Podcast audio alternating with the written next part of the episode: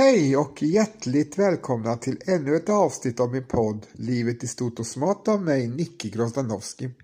Och detta är avsnitt 271. Och vi ska i detta avsnitt bege oss till kalla krigets dagar då Catalinaaffären ägde rum. Och Catalinaaffären var den diplomatiska kris som utlöstes i juni 1952 sedan ett svenskt obeväpnat amfibieflygplan från flygvapnet av typen TP-47 Catalina under sjöräddningsuppdrag anfallits av sovjetisk MIG-15 jaktflyg i internationellt luftrum, varvid det skadades så allvarligt att det tvingades nödlanda i Östersjön. Alla sju besättningsmedlemmarna räddades av det västtyska fraktfartyget Münsterland som låg i närheten av haveriplatsen.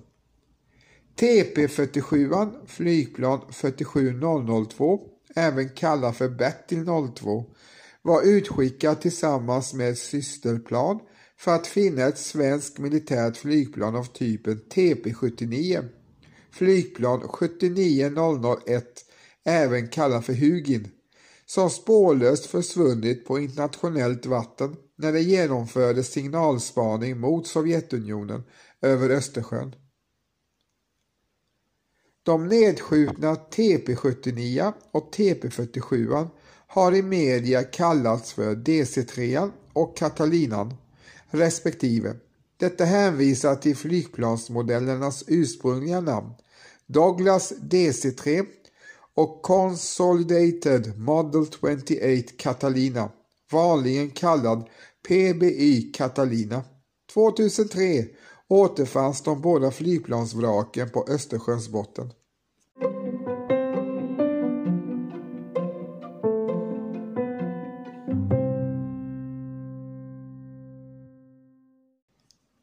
Tre år tidigare, 1949, hade Sverige i strid med den officiellt strikta neutralitetslinjen ingått ett hemligt avtal med USA och Storbritannien. Svenska signalspaningsdata skulle bytas mot amerikansk teknisk utrustning.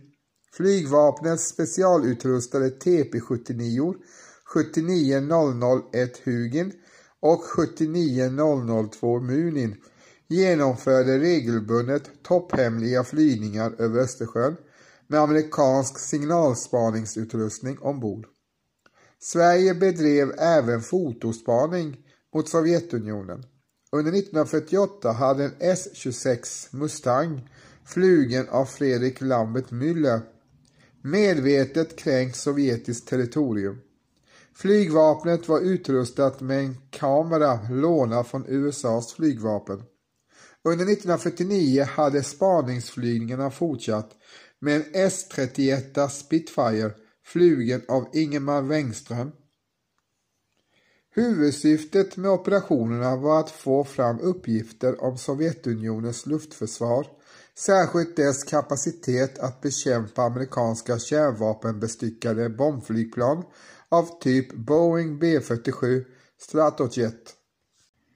År 1951 ertappades Sverige med att vid två tillfällen ha kränkt sovjetiskt luftrum vid det ena tillfället var ett av planen så nära som 2,5 nautiska mil, drygt 4,5 kilometer från den baltiska kusten och regeringen tvingades be om ursäkt på diplomatisk väg.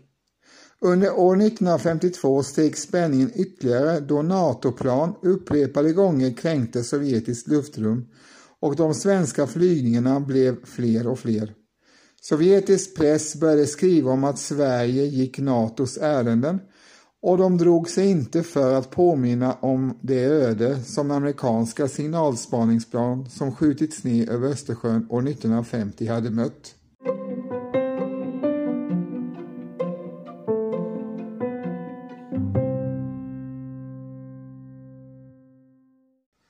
Under förmiddagen den 13 juni 1952, mitt under en mycket het period i det kalla kriget försvann flygvapnet TP-79 Hugin med flygvapennummer 79001 utan att lämna några andra spår än en sönderskjuten räddningsflott efter sig. Den specialutrustade DC-3 var på väg hem mot Bromma flygplats efter att ha genomfört ett radarspaningsuppdrag. Klockan 11.08 samma dag rapporterade DC-3ans navigatör Gösta Blad för sista gången in planets position. Klockan 11.23 mottog signalisten vid flygflottiljen Roslagens flygkår F2 i Hägernäs ett anrop från DC-3, vilket dock snabbt dog ut. Det var den svenska besättningens sista livstecken. Flygplanets position över Östersjön vid försvinnandet var oklar. Sovjetunionen förnekade inblandning i försvinnandet. I de första svenska pressmeddelandena om DC-3ans försvinnande nämndes ingenting om misstanken att planet blivit nedskjutet, bland annat för att dölja det faktum att flygvapnet tillsammans med Försvarets radioanstalt, FRA, bedrev denna signalspaning. Representanter för flygvapnet och Sveriges regering hävdade att planets besättning varit ute på ett oskyldigt navigeringsflygning i utbildningssyfte. Svensk press intog en hård antisovjetisk linje. Tre dagar senare deltog två svenska militära sjöräddningsplan av typ TP47 Catalina i försöken att lokalisera TP79. Ett av planen besköts av sovjetisk jaktflyg och tvingades nödlanda nära det västtyska fraktfartyget Münsterland som räddade de sju besättningsmedlemmarna. Ombord på planet på DC-3 fanns åtta personer varav fem från Försvarets radioanstalt, FRA, tre från flygvapnet. Besättningsmännen var alla utom en från Stockholm. Besättningsmännen var Alvar Elmeberg, han var pilot, Gösta Blad, navigatör och signalist, Herbert Mattsson, flygmekaniker, Karl Einar Jonsson, FRA gruppledare, Ivar Svensson, FRA telegrafist, Erik Karlsson, FRA telegrafist och rysk tolk, Bengt Bock, FRA telegrafist och Börje Nilsson, FRA telegrafist från Malmö. Besättningen på Katalinan, där fanns det sju personer. Karl Olof Axel Arbin, han var pilot. Ove Bertil Engberg, navigatör. Elis Arnold Eliasson, färdmekaniker. Henrik Stålhammar, andre pilot. Ernst Paul Roland Eriksson, signalist. Uno Albin Littke, spanare. Och Sven-Gösta Törngren, spanare.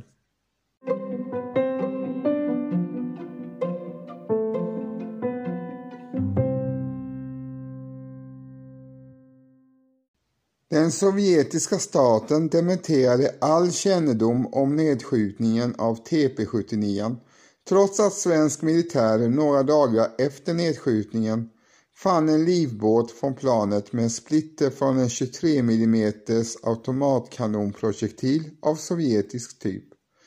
År 1956 då den sovjetiska ledaren Nikita Khrushchev träffade Sveriges statsminister Tage Erlander erkänner Khrushchev att sovjetiska jaktplan hade skjutit ner TP79. Denna information offentliggjordes dock inte för allmänheten eller till de anhöriga till de sammanlagt åtta personer som funnits ombord, tre från flygvapnet och fem specialister från FRA. De anhöriga svävade helt i ovisshet om männens öde. Först 1991 tillkännagav Ryssland officiellt att planet skjutits ner av ett sovjetiskt jaktflygplan av typen MiG-15.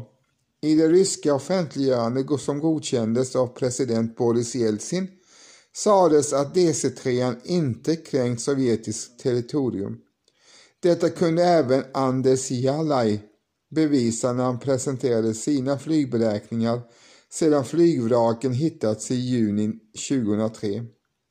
Däremot hade DC-3 flugit nära en då helt ny sovjetisk kryssare av Sverdlov-klassen, förmodligen för att ta bilder och försöka mäta in kryssarens nya radarsikte. Det framkom genom ett hemligt FRA-dokument som Anders Jalaj fann på krigsarkivet.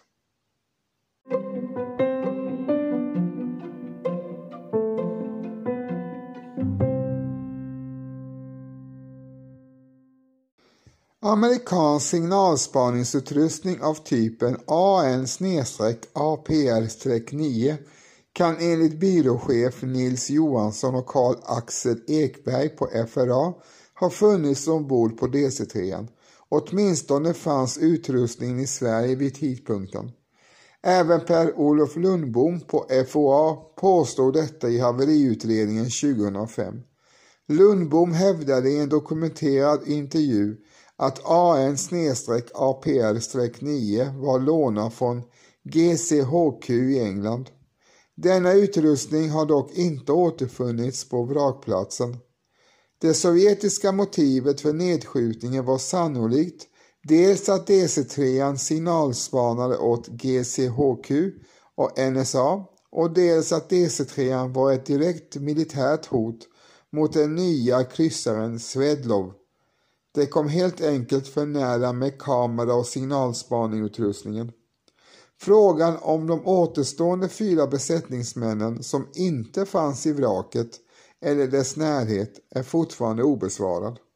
Det finns teorier som säger att de kan ha plockats upp av en rysk torpedbåt och förts till Tallinn i Estland för vidare befordran till sovjetiska myndigheter.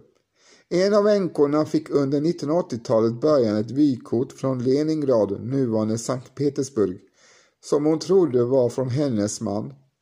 Även lägerfångar i Gulag har vittnat om fyra svenskar i fångläger, men uppgifterna är väldigt osäkra. Enligt haveriutredningen fanns sannolikt sovjetiska fartyg i området. Något av dessa kan ha varit först på haveriplatsen. Nedskjutningarna av de båda flygplanen kom att leda till utvecklingen av den svenska incidentberedskapen, det vill säga kontinuerlig dygnet runt bevakning av Sveriges och omkringliggandes luftrum.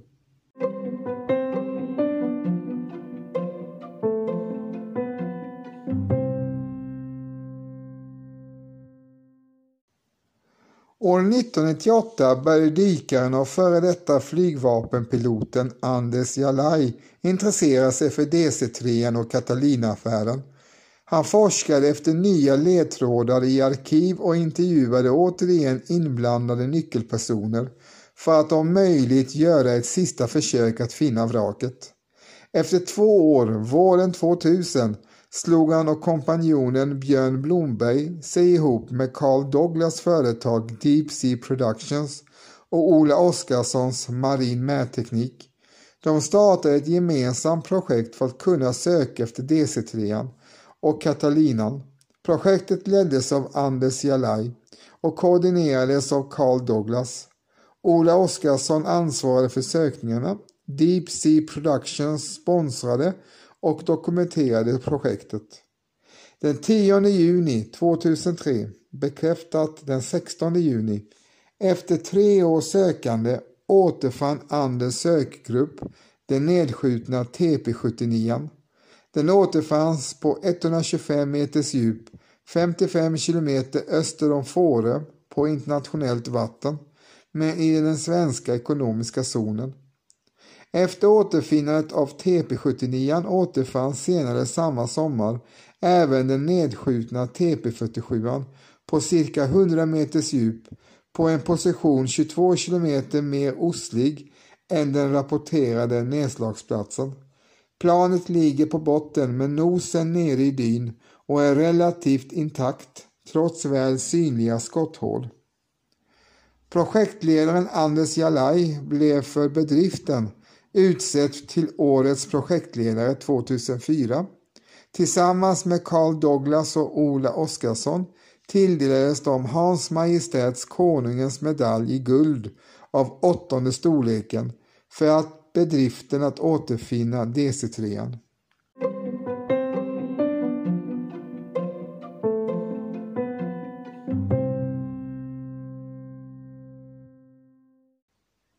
Och med återfinnandet av flygplan 79001 beslöt Sveriges överbefälhavare, ÖB, att vraket skulle bärgas i samband med en teknisk haveriutredning beställd av Sveriges försvarsmakt under ledning av Christer Magnusson, dåvarande teknisk utredningschef hos LUT AB.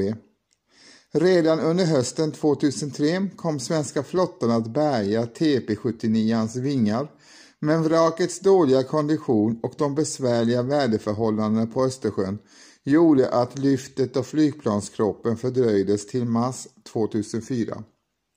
Strax efter midnatt den 19 mars 2004 under närvaro av press, sökgruppen och anhöriga lyftes resten av vraket upp på ubåtsräddningsfartyget HMS Bellos däck. Flygplanets kropp uppvisade skotthål efter den sovjetiska beskjutningen och skadorna i flygkropp och vingar visar att det har blivit nedskjutet av ett jaktplan av typen Mikojan Gurevci MiG-15. Även exakt tidpunkt för nedslaget i vattnet har kunnat konstateras eftersom klockan i cockpit har stannat på 11.28 och 40 sekunder svensk tid. Sedan tidigare hade kvarlevorna efter piloten Alva Elmeberg påträffats. Vid närmare undersökning som bland annat genomfördes på Muskö upphittades rester efter ytterligare tre besättningsmän samt diverse tillhörigheter. Fyra personer ur FRAs signalspaningsgrupp ombord kunde inte hittas i flygplanet eller på själva vrakplatsen. Utredningen kunde dock konstatera skador på de stolar dessa personer normalt satt i som visar att personer befunnit sig i samtliga stolar vid nedslaget. Söndagen den 13 juni 2004 på 52-årsdagen av TP79ans försvinnande genomfördes en minnesceremoni vid örlogsskolorna på Berga. Förutom överbefälhavaren och andra representanter för försvaret deltog dåvarande försvarsminister Leni Björklund, Anders Jalaj, Carl Douglas och Ola Oskarsson som återfann flygplanet 2003 och anhöriga till besättningen på TP79. Vid ceremonin tilldelades besättningen postumt Försvarsmaktens förtjänstmedalj i guld. Sedan maj 2009 visas TP79 i utställningen Hemliga handlingar DC3 som försvann på Flygvapenmuseet i Malmslätt.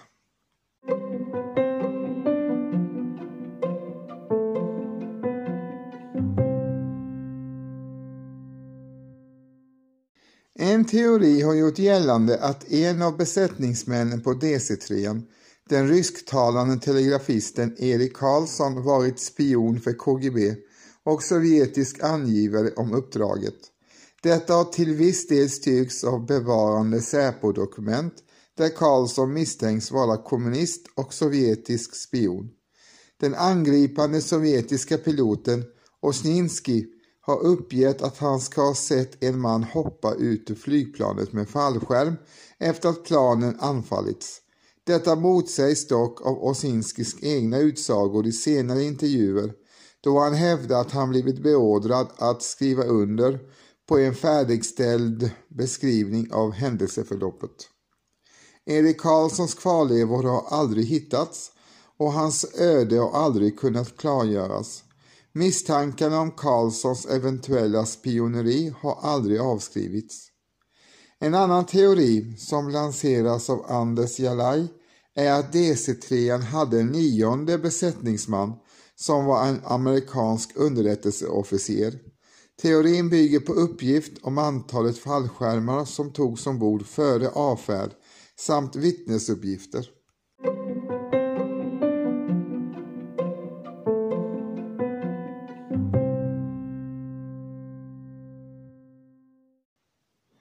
Douglas DC-3 är ett av världens mest tillverkade transport och passagerarflygplan. Prototypen flög redan 17 december 1935. Den utvecklades från DC-2 som ett passagerar och posttransportflygplan. Totalt tillverkades drygt 16 000 DC-3, huvuddelen för militärt bruk, varav fler än 400 fortfarande var i kommersiell drift 1998. Det var under andra världskriget som DC-3 fick sin storhet, då behovet av snabba transporter ökade enormt. US Army Air Forces mönstrade in nästan alla civila DC-3 samt alla flygplan som då var under produktion. De fick benämningarna C48, C49, C50, C51 och C52. En militär version med lastdörr, förstärkt golv, förstärkta vingar och med ökad max startvikt fick beteckningen C47. Den versionen blev den i särklass mest tillverkade. Den militära passagerarversionen i sin tur blev C53. RAF och RCAF benämnde flygplanet Dakota. DC-3 i alla dess varianter användes av de allierade i kriget på samtliga krigsskådeplatser samt av Japan som redan före kriget fått licens att bygga planet under namnet Showa L2D. Sovjetunionen licenstillverkade flygplanet men med sovjetisk motoralternativ benämnt Lisunov Li-2. NATO-rapporteringen CAB. Då de allierade genomförde invasionen i Normandie den 6 juni 1944 användes C-47 som boxerflygplan för lastbilsflygplanen av typ Airspeed Horsa. En C-47 kunde om nödvändigt boxera upp till tre fullastade lastglidflygplan samtidigt. Under Koreakriget byggdes ett antal DC-3 om till gunships, vilket var utrustade med ett antal kraftiga kanoner. Totalt tillverkades 455 civila DC-3 plus ytterligare 10 174 i olika militära utföranden i USA. Forskning i sovjetiska arkiv på senare år har visat att upp till 7000 till 8000 Li-2 kan ha tillverkats där.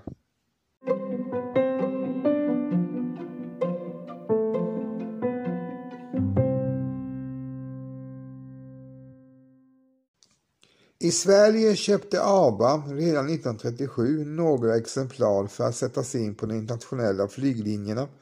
Under andra världskriget upprätthölls en kurirtrafik av ABA till England med DC-3. Man flög alltid under dåligt väder och med belysningen släckt. Men natten mellan den 27 och 28 augusti 1943 försvann Gladan över Nordsjön på väg hem från Skottland. Kurirtrafiken fortsatte och den 22 oktober 1943 anfölls Gripen av tysk jaktflyg och endast två av de ombordvarande överlevde. Efter dessa båda nedskjutningarna avbröts flygningarna under en tid. Förhandlingar inleddes med Tyskland och England om fri lejd varefter trafiken kunde återupptas med flygplanskroppen märkt med stora bokstäver och med all belysning tänd. Efter andra världskriget fanns ett stort antal DC-3 på andrahandsmarknaden varför ABA utökade sin flotta med ett antal flygplan. Mellan åren 1949 och 1984 ingick Douglas DC-3 i flygvapnet som transportflygplan och benämndes TP-79. Flygvapnet köpte sina två första DC-3 1949 vilka konverterades för att användas till signalspaning. Den sista TP79 inköptes 1975. Totalt kom flygvapnet att operera åtta flygplan, dock aldrig med fler än sex samtidigt. Den sista flygplansindividen togs ur tjänst 1984. TP79 var inledningsvis baserad vid Skaraborgs flygflottilj F7 och Svea flygflottilj F8. Då F8 lades ner som förband 1974 flyttades kvarvarande flygplan TP79, TP83, TP52, TP85 till Östgöta flygflottilj F3. Vid F3s nedläggning 1974 blev Malmslätt detachement till Bråvalla flygflottilj och kallades F13M. Flygplanen märktes om med eh, flottiljsiffra 13 med fortsatt basering på Malmstedt. Bland flygplanstypernas många arbetsuppgifter inom flygvapnet kan nämnas signalspaning, materialtransporter, utveckling och utprovning av ny elektronik samt radarutrustning, utbildning av navigatörer, transport av arméns fallskärmsjägare, VIP-transporter samt biståndsflygningar i bland annat Röda Korsets tjänst.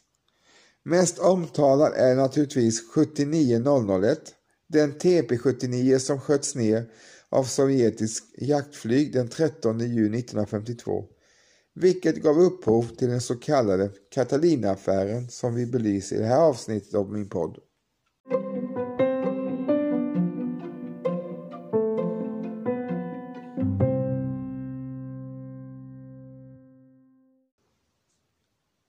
Consolidate Model 28, mer känd under sin amerikanska örlogsbeteckning PBY Catalina, var ett amerikanskt båt eller amfibieflygplan med lång räckvidd för bland annat transport och övervakning, framtagen av Consolidate Aircraft Corporation för Förenta Staternas flotta, vilket kom att se stor användning under andra världskriget och vidare in i modern tid. PBI utlöses enligt dåvarande amerikansk örlogsnomenklatur som Patrol Bomber, patrullbombflygplan med tillverkarkoden Y för Consolidate Aircraft Corporation. Modell 28 flög första gången i mars 1935, då som ett rent sjöflygplan med möjlighet att montera ett enkelt hjulställ för underhåll på land.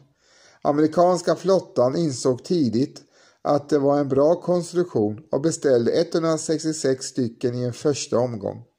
Det var först i samband med att RAF beställde sin modell 28 som flygplanet fick namnet Catalina. Och samtidigt levererades de första modell 28 till USA AF som benämnde typen OA-10A. Modell 28 gjorde flera insatser under andra världskriget på flera olika krigsskådespelplatser. Det kunde vara i luften i cirka 18 timmar på de inbyggda tankarna och med extra tanker utökades aktionstiden till cirka 24 timmar. Modell 28 var även framgångsrik med fällande av sjunkbomber mot ubåtar. Ett flertal fabriker producerade Catalinor, en version licenstillverkad i Sovjetunionen under namnet GCT. De första varianterna av flygplanet var flygbåtar, men i och med varianten modell 28 5A, A suffix för amfibie, introducerades möjligheten att producera planet som amfibieflygplan, landning på både land och vatten genom infällbara landställ på sidorna och nosen. Mellan åren 1948 och 1966 ingick Kanso som ett sjöräddningsflygplan i svenska flygvapnet under den svenska militära beteckningen TP47. De tre flygplanen som var licensbyggda i Kanada köptes in från kanadensiska flygvapnet och levererades i januari 1948. Flygplanen hade vardera en flygtid på cirka 3000 timmar från det kanadensiska flygvapnet. Därför behövde de en omfattande översyn. All beväpning monterades bort och istället monterades en PES-19-A spaningsradar i nosen. De godkändes för användning i april respektive juni 1948. TP47 användes vid flygvapnets flygräddningsgrupp som ursprungligen tillhörde Roslagens flygflottilj och senare Svea flygflottilj, Svea flygkår. Flygplanet användes för flygräddningstjänst och ambulanstransporter tills den sista togs ur tjänst 1966. Det var ett sådant TP47-plan som sköts ner den 16 juni 1952 av sovjetisk MIG-15-plan då den spanade efter en DC-3 som försvunnit tre dagar tidigare.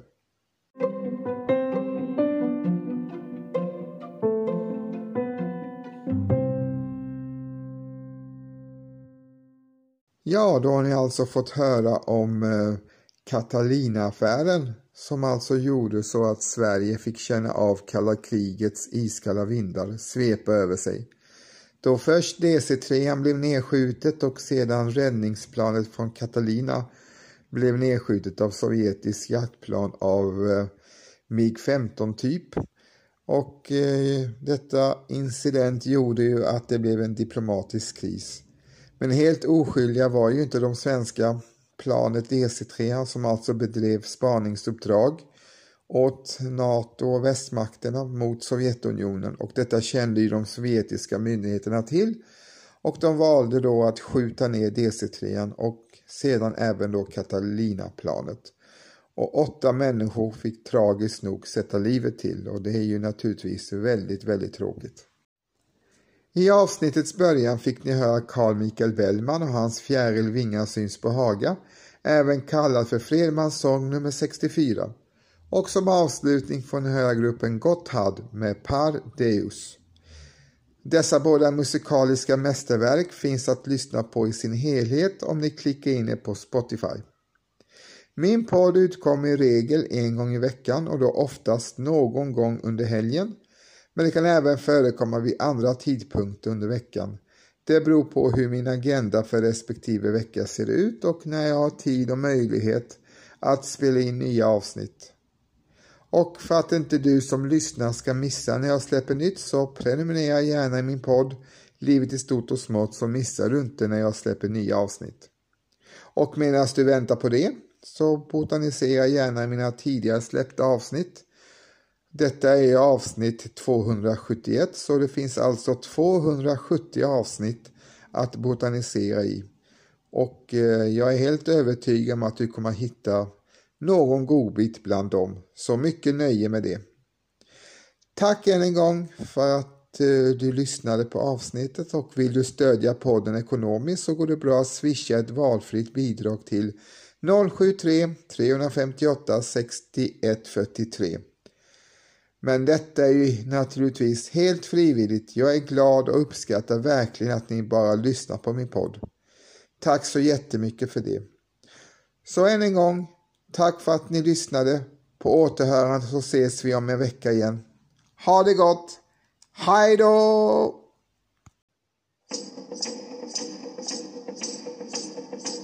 Ardeus, a muita gran vertude da paraua como al udisen todos nas coitas. Ai Santa Maria,